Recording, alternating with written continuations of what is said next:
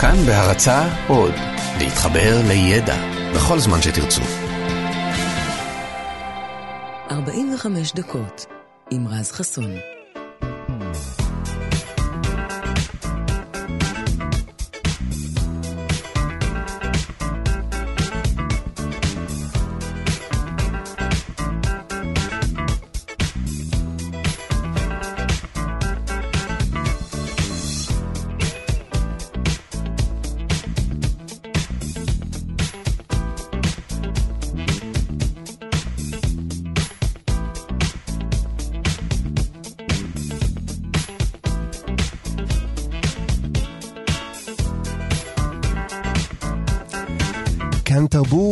חמישי שמח לכם, בוקר טוב.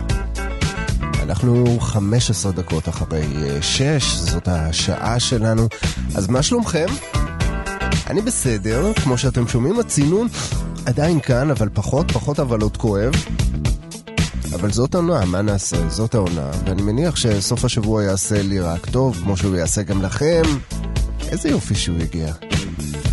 אתם יודעים, אה, יש משהו שאני לא יודע אם סיפרתי לכם עדיין, אה, וזה משהו שעצם זה שאני לא יודע אם סיפרתי לכם אותו כבר, זו בעצם הבעיה עצמה. זה הזיכרון שלי.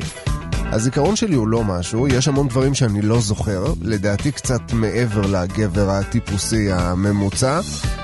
Uh, לדוגמה, אם אשתי תשלח אותי לקנות חמישה מוצרים בסופר, אז רוב הסיכויים שיחזרו איתי רק ארבעה. והמצב כזה רציני, שיש דברים שאני אפילו לא מודע ששכחתי. זאת אומרת, אני לא זוכר בכלל שהם קרו, או שבכלל ביקשו אותם ממני, כן? אז כן, הזיכרון קצת דפוק יכול ממש לשמש את, לשבש את החיים, אבל יש לו גם אה, לא מעט פלוסים חייבים להגיד. החיים הרבה יותר קלים ככה. אתה פחות טרוד, לרוב אתה ישן יותר טוב, כי אתה פשוט לא זוכר מה אמור להדאיג אותך. ולמרות זאת, אני חושב שהייתי עדיין לוקח את הסיכון בלאבד קצת מהשקט הנפשי הזה, רק כדי לזכור קצת יותר דברים. ואם אני נמצא על קצה אחד של הסקאלה הזאת בענייני זיכרון, אז בקצה השני והרחוק מאוד ממני, יש אנשים שזוכרים לא רע, אפילו לא רע פלוס, כמו אשתי למשל, שזוכרת באמת כל דבר שקרה אי פעם.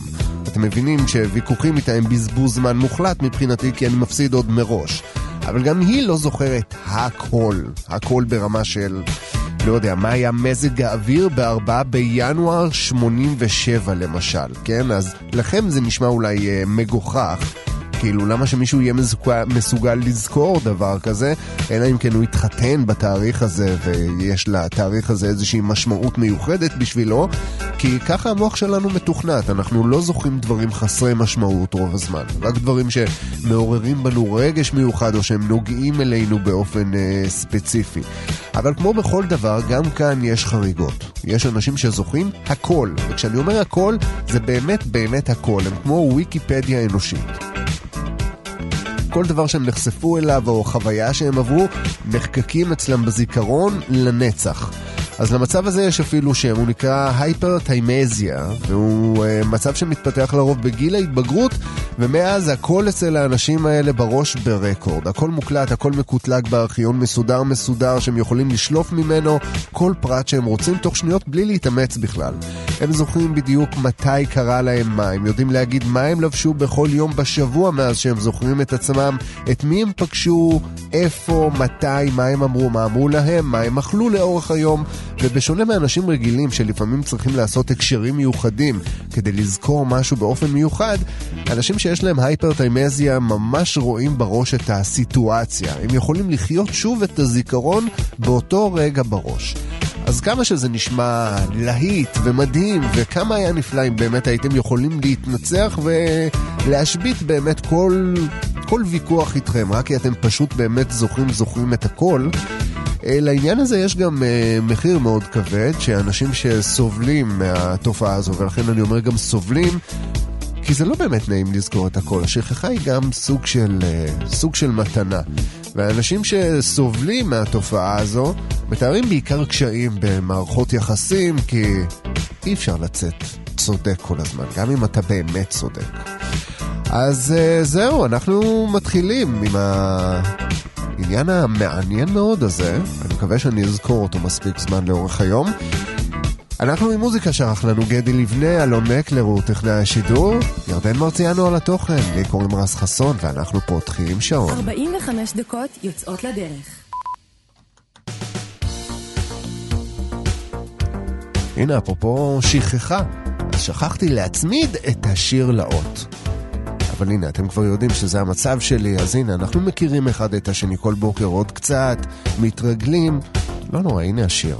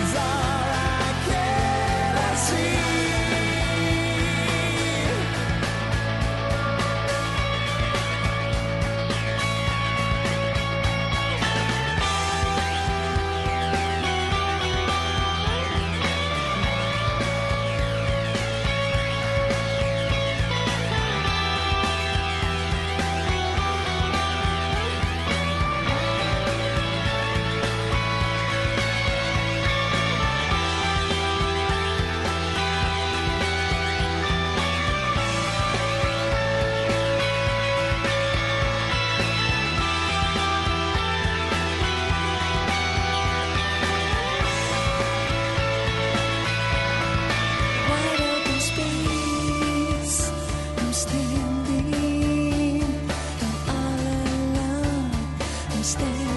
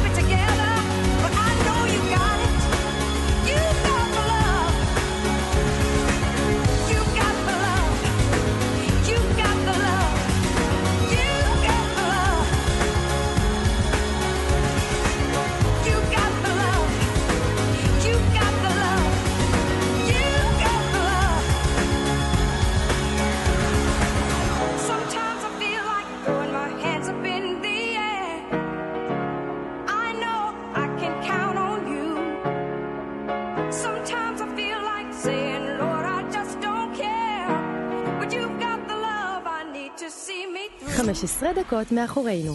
נותרו עוד 30 דקות.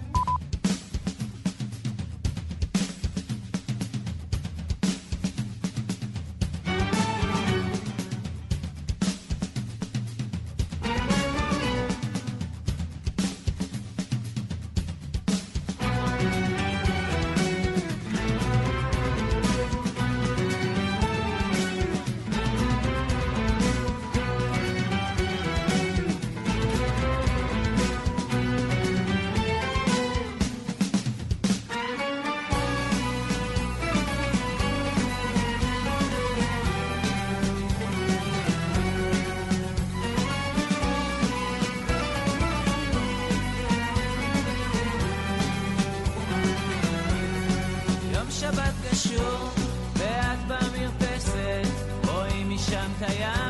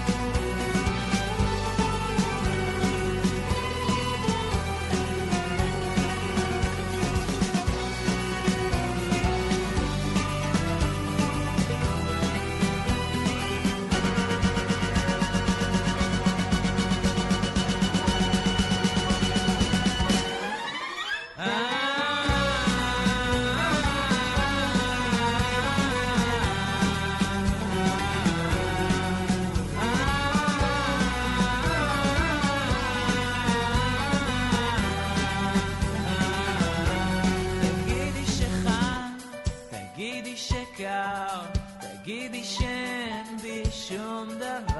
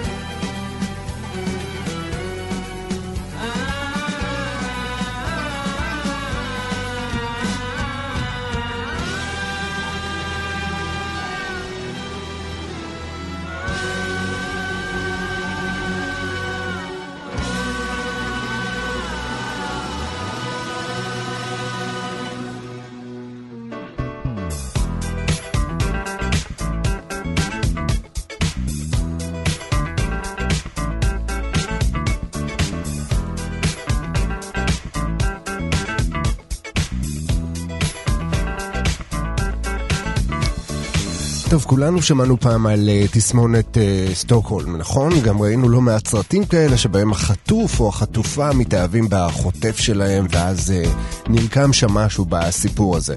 אז מקור השם של התסמונת הזאת, אגב, מגיע מאירוע שבו התסמונת הזו בעצם הודגמה בצורה הכי קיצונית בהיסטוריה, הכי מוכרת ומפורסמת אפילו. זה היה במהלך שוד של uh, סניף uh, קרדיט בנק בבירת שוודיה, שבמהלכו החוטפים החמושים החזיקו בבני ערובה בתוך הבנק. וכשהמשטרה פרצה פנימה, החטופים הגנו בגופם על החוטפים. אחת החטופות אפילו לקחה את כל זה צעד אחד קדימה והתחתנה עם אחד החוטפים שלה, הצטרפה לארגון שלו, ממש יופי. אז המון תיאוריות פסיכולוגיות נבנו סביב ההתנהגות הזו, אבל מתברר שהיא יכולה לעבוד גם הפוך. זאת אומרת, אם החטוף יכול להתאהב בקטע לא הגיוני בחוטף שלו, אז למה לא סביר שהחוטף יוכל להתאהב בחטוף?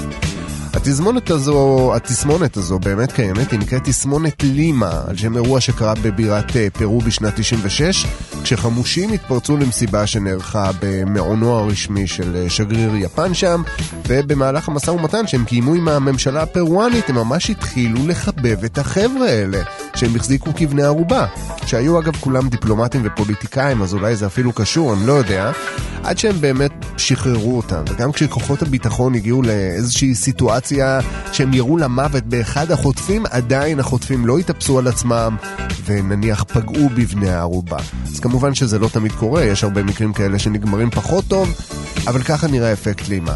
עכשיו למרות זאת, אחד המקרים היותר מוכרים של התסמונת הזו הוא המקרה של הפסיכיאטר הפרואני מר, אה, מריאנו קרול, שנחטף תמורת כופר על ידי השכן של אחד מהילדים שלו, זה איזשהו עניין פרואני שהיה אז.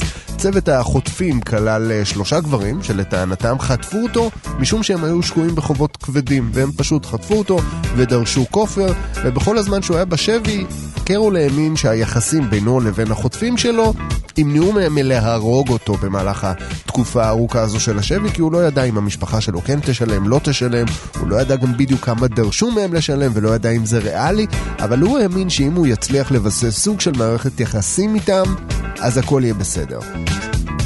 אז בשלב מסוים זה אפילו קצת הצליח לו עם אחד מהם, אחד מהם התחיל אה, לקרוא לו אפילו חבר, ובשלב מסוים גם התחיל להתייעץ איתו כפסיכיאטר על כל הבעיות שיש לו בבית, על החרדות שלו, אה, גם בנוגע לחטיפה שהוא לא לגמרי מרגיש איתה בטוב, ובשלב מסוים באמת אותו חוטף שלא ממש...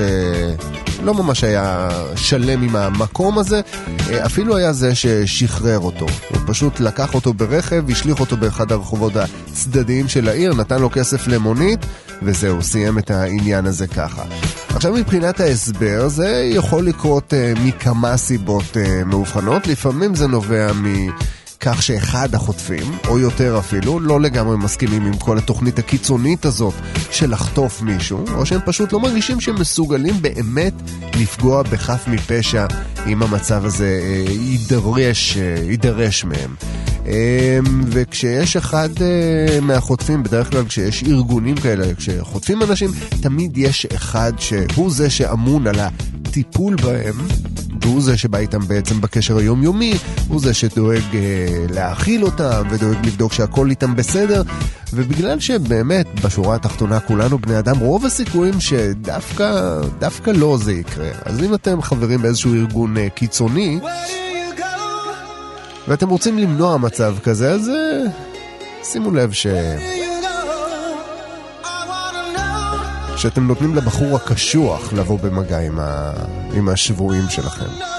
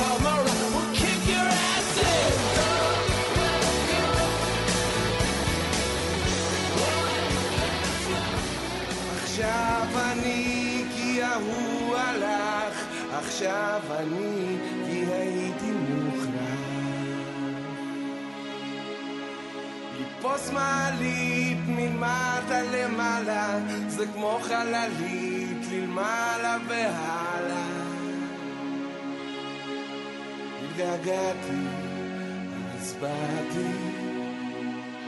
חסר לכם אידיוט? חכמים שכמותכם כבר מזמן לא יצא לי לראות. הפחדן שהיה כאן קודם, טוב שהוא הלך. התגעגעתי אז באתי, אני שמח כל כך.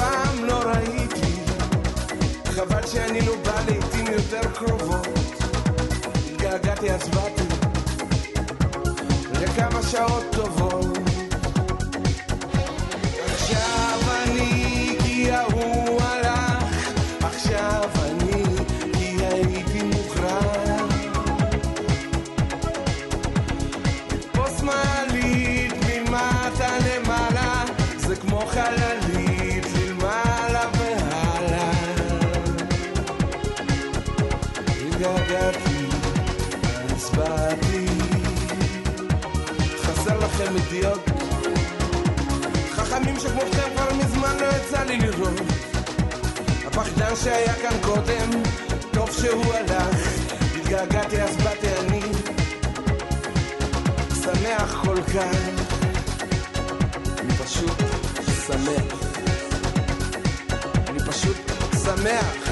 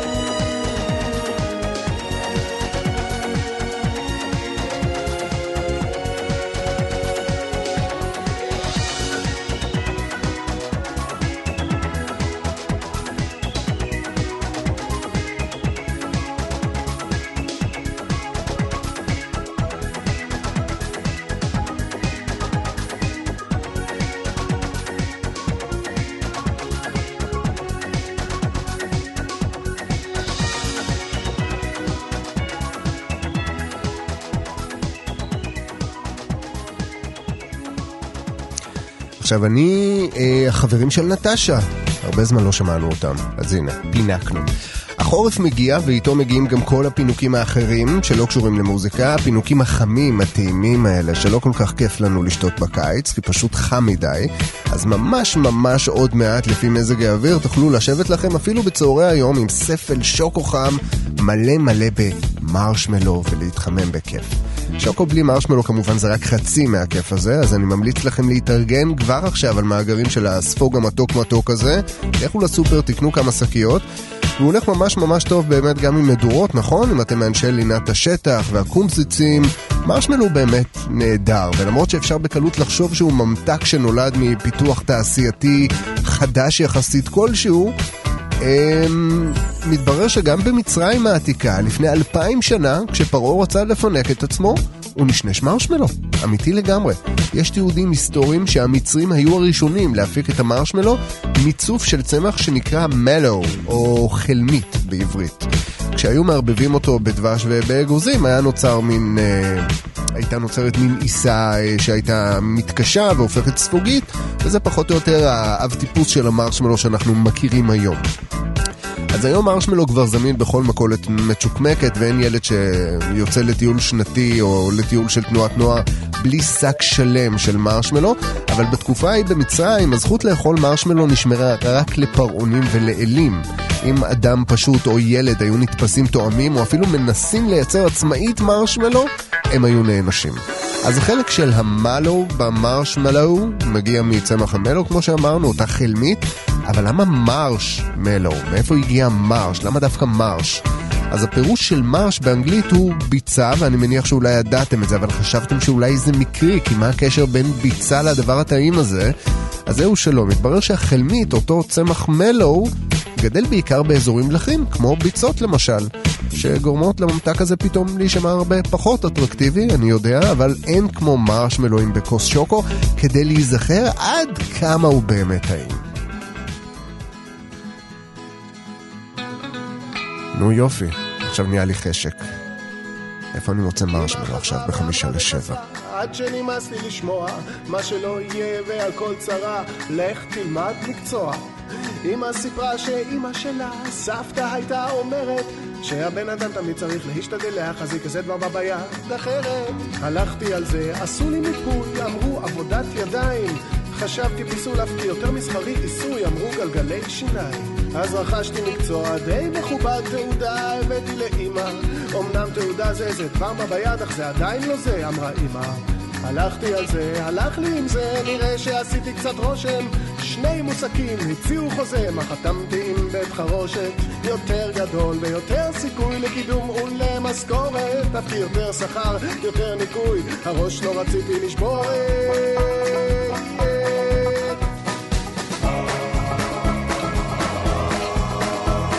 אז זה שיר המקצוע של שאנן סטריט, וזה גם השיר האחרון שלנו לשבוע הזה ולתוכנית הזאת של יום חמישי. אז תודה רבה לגדי לבנה על המוזיקה, לאלון מקלר טכנאי השידור ולירדן מרציאנו על כל התוכן המתקתק הזה. אנחנו נשתמע כאן ביום ראשון באותה שעה בדיוק. עד אז שיהיה לכם אחלה יום חמישי שמח, סוף שבוע טוב. ביי ביי. זה לקח לי שנים להתרגל לנקישה של הקצב, לנוקשות הברזל, לחדות הסרגל, לשריקת הגלגל בעצב. הייתי שואל את עצמי כל יום, מה בחור יפהפה שכמוני עושה במין שכזה מקום עד חמש וחצי משמונה. ככה בערך עשרים שנים חלפו בשקט ריאלי, רק איזה קול ניכר מבפנים עם צליל שרק עשרה לי. אבן, אבן, אבן ברזל, אבן חשמל בחרפסת, תגיד, תגיד, תגיד לעזאזל איך שהמכונה בך נכנסת. איך היא קובעת לך תנועה, איך היא דופקת קצב? קר חטוף באימה כתועה נתקעת עד העצם. כאן תתכופף וכאן תזחל, תתהפך, תגרז, תשמן לה. כאן תנגב לה אחרי שתאכל, כאן תחליף וכאן תכוון לה. 45 דקות